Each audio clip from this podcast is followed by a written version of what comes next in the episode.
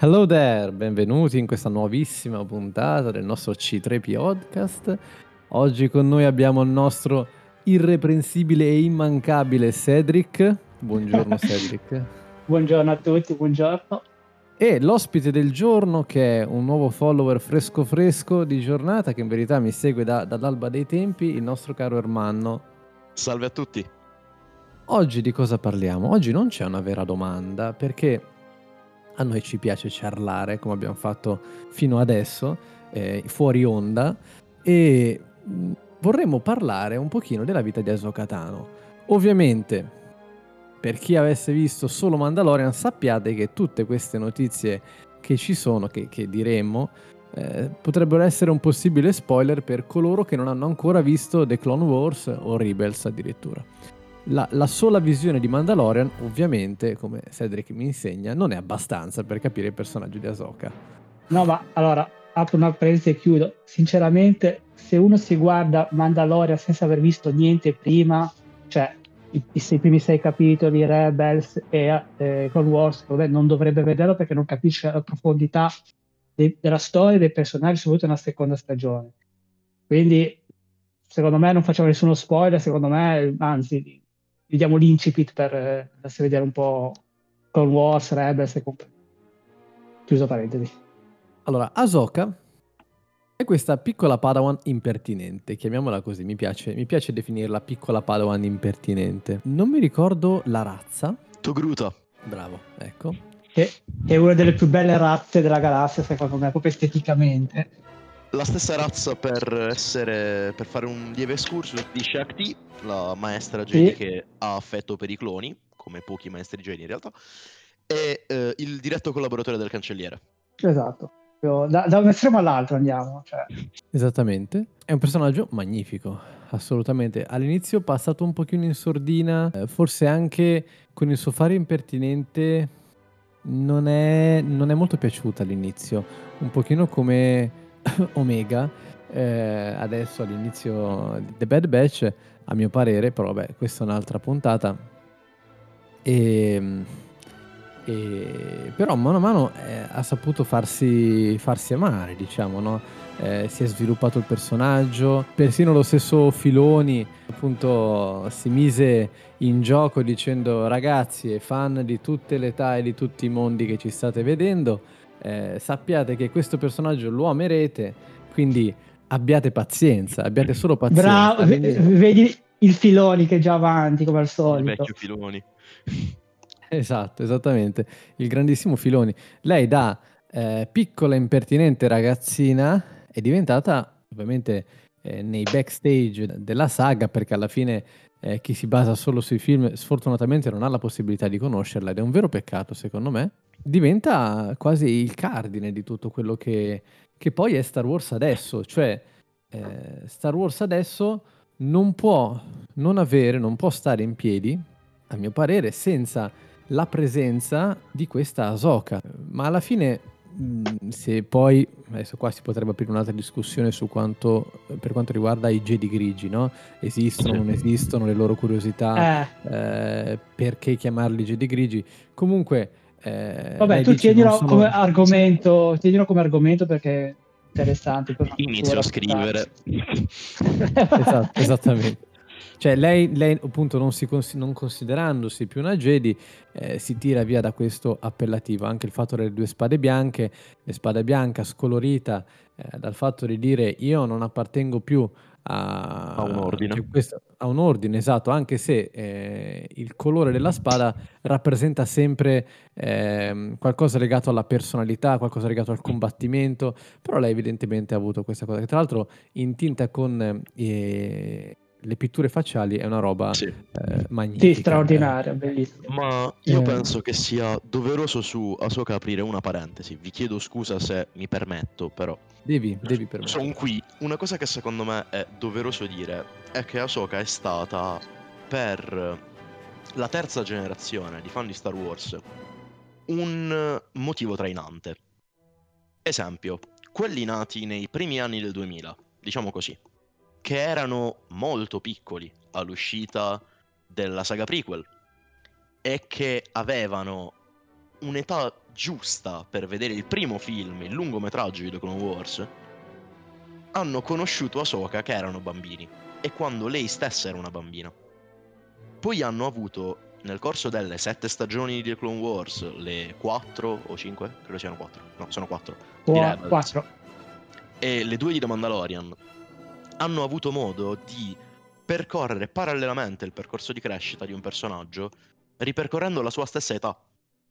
Questa secondo me non è una cosa da sottovalutare, perché noi partiamo con la Soca ragazzina che prende in giro il suo maestro per il cognome, che si mette a litigare con i soldati in maniera molto bonaria, fino ad arrivare, e qui ragazzi, spoiler alert, eh, fino ad arrivare al personaggio maturo, duro e che purtroppo di cose ne ha viste tante nel finale della serie proprio di Rebels e in Bad Batch, eh, in, Bad Batch in Mandalorian. Una cosa interessante che anch'io mi feci come domanda, diciamo, la, che ho trovato su internet perché mi piace ogni tanto vedere eh, che cosa si chiede la gente sui personaggi, no? Comunque su alcune curiosità che magari a me no, non verrebbero in mente, no? In Clone Wars Anakin è maestro di una Padawan, lui che non, ris- non, cioè, non, gli, ah. non, gli, danno... Cioè, capito? E questa è una domanda che capita spesso a chi non ha visto il primo lungometraggio di The Clone Wars. Ma eh, in sì. verità io ho cercato un pochino, no?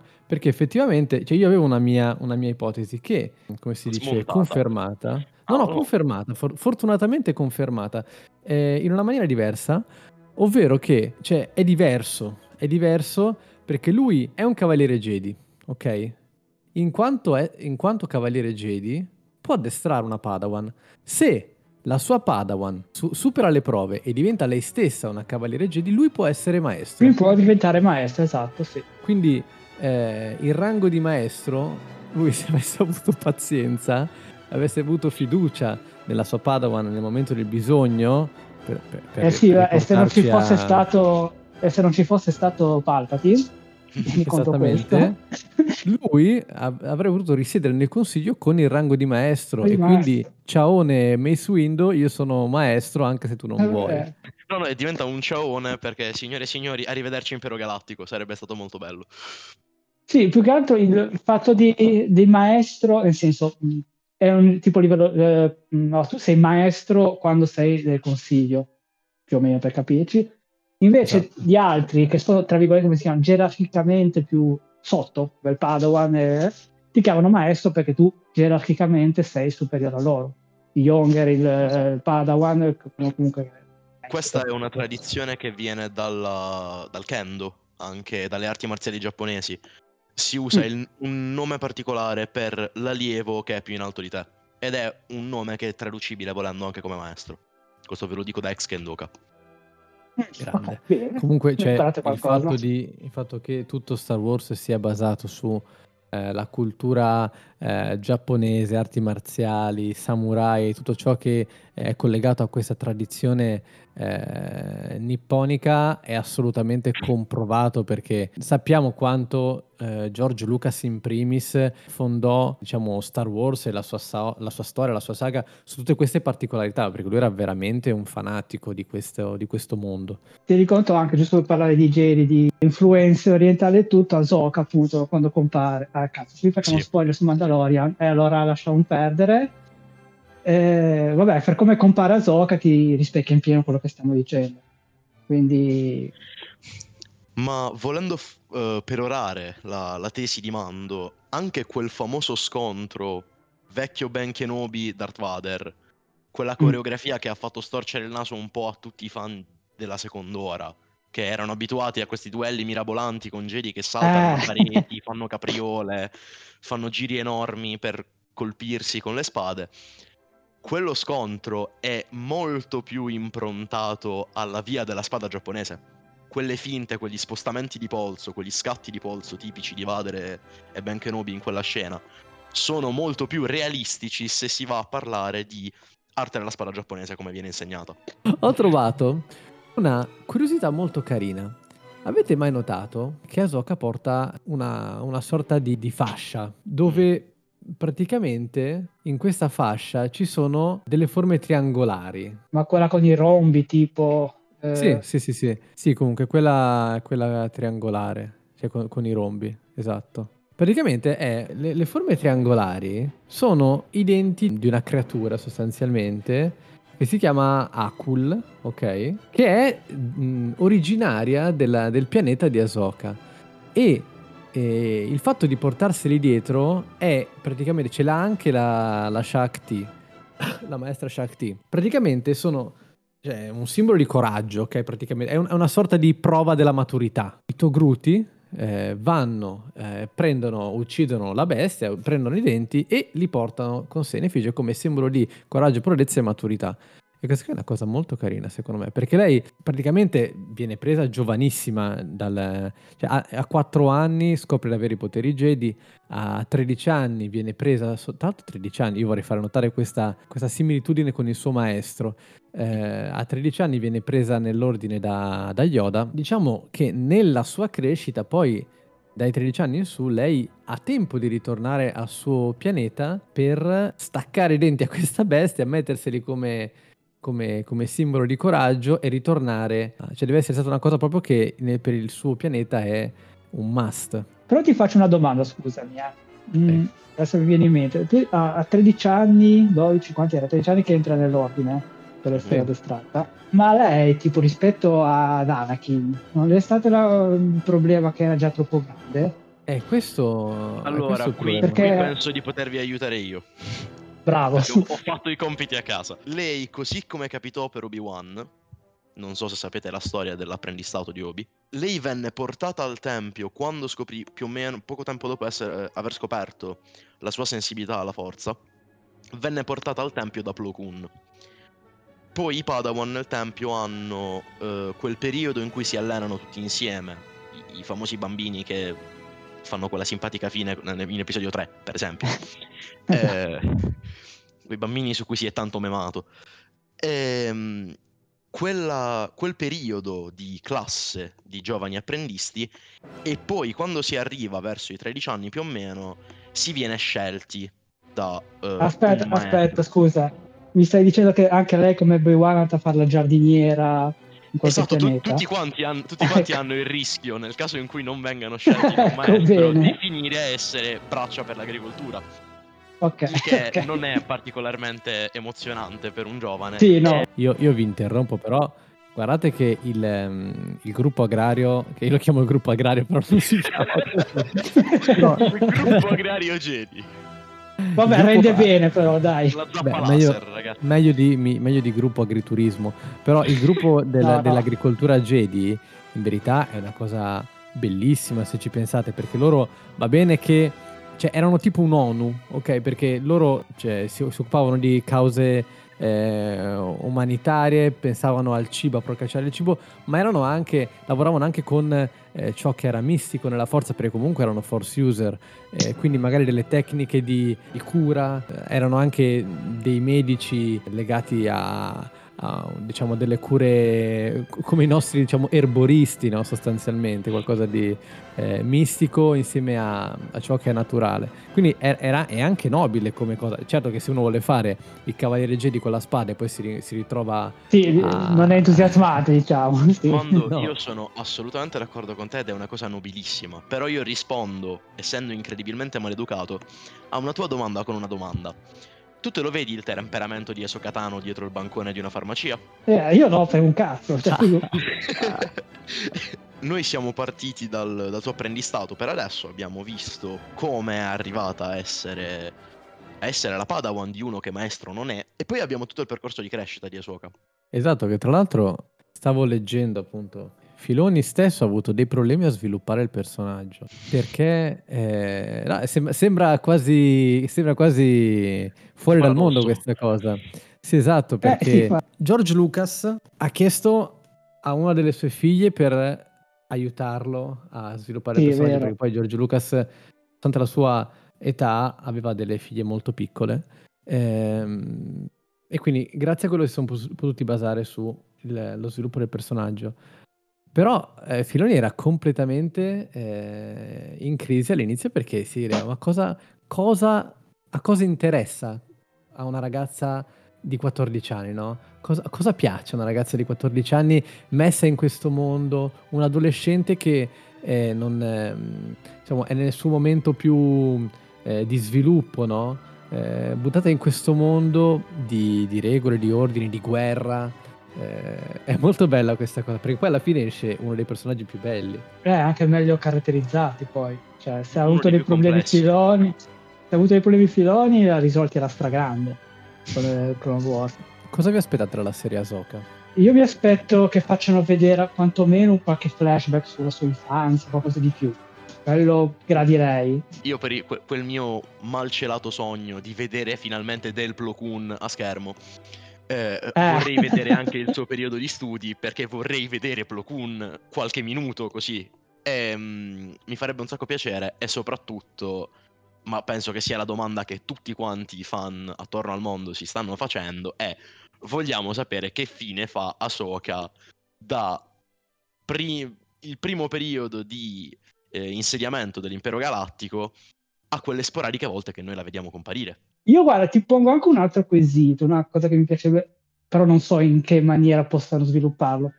Il rapporto tra Ahsoka e Maul. Per come si è sviluppata la storia, anche è proprio il rapporto, cioè non è proprio odio, ma nemmeno proprio volersi bene, c'è una via di mezzo tra due personaggi appunto che hanno ripudiato, tra virgolette, uno l'Ordi e l'altro i Sith, e quindi hanno un qualcosa in comune, diciamo.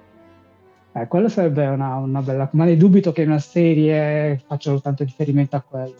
Però, nel caso, ben volentieri. Una cosa che secondo me va molto a caratterizzare quel, quel loro rapporto è che entrambi hanno rinnegato il loro, il loro credo fondamentale. Loro hanno, hanno voltato le spalle e si sono trovati a essere traditi da quella che era stata la loro casa per buona parte del, della loro vita. Però nessuno dei due si stacca mai completamente da, dai precetti che ha imparato, perché Maul, già quando lo vediamo matto in mezzo ai rottami, in quel pianeta che per me era Raxus Prime, ma poi ho Madonna, scoperto non fosse così. E vabbè, e, anche lì quando lo vediamo e lui ha quel suo momento di follia dove non capisce assolutamente nulla, traviato dal serpente, che peraltro, signori, che simbolismo, ma questo è un altro discorso. E, traviato dal serpente e cercato dal fratello, quando si abbandona a quel discorso sul codice SIT, cioè le catene sono eh. facili da rompere, il problema è il resto. Infatti e quella cosa magnifica secondo così. me è che eh, loro potranno anche avere un rapporto, perché sì, noi lo vediamo effettivamente questo rapporto, e chiedo di nuovo scusa per gli spoiler, ma noi lo vediamo che c'è un'interazione tra i due personaggi, pacifica o di scontro che sia. Però io sono dell'idea che non, il loro rapporto non potrà mai progredire più di tanto oltre, perché sono entrambi troppo legati al loro, al loro vecchio ambiente. Ahsoka in fondo rimarrà sempre comunque una Jedi, almeno per quello che abbiamo visto. Noi la vediamo muoversi sempre su quel tracciato. Mentre Maul avrà sempre quella sete di potere tipica e caratterizzante dei Sith. Ma perché, poverino, cioè, Ahsoka poi ha avuto la possibilità di scegliere, no? Eh, lui no, mai, cioè nella sua vita non ha mai avuto la possibilità di scegliere niente.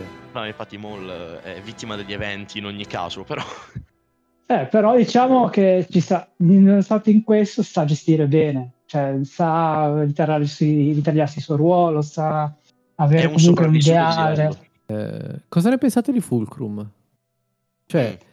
perché eh, rientrare in gioco e perché con un... Con un cioè, per chi non lo sapesse, Fulcrum è il, il nome in codice praticamente che, che c'è per il, come si dice? Gli informatori.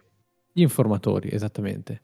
Tra questi informatori c'è anche Asoka, che non, da una parte io non ho capito sinceramente il perché eh, lei, prima tirandosi fuori da tutto, rientra a gambissima tesa con, questo, con questa cosa. Eh, questo, me, anche questo nella serie di Asoka dovrà essere un po' detto diciamo, come secondo me è una cosa che dovrebbe essere detta anche perché è una tra virgolette recente quindi quello sap- boh, non saprei risponderti sinceramente eh, bisogna capire cosa è successo cosa ha avuto l'input di dire ok rimettiamoci in gioco e perché in questo modo eh, questo guarda, non sta per dirti.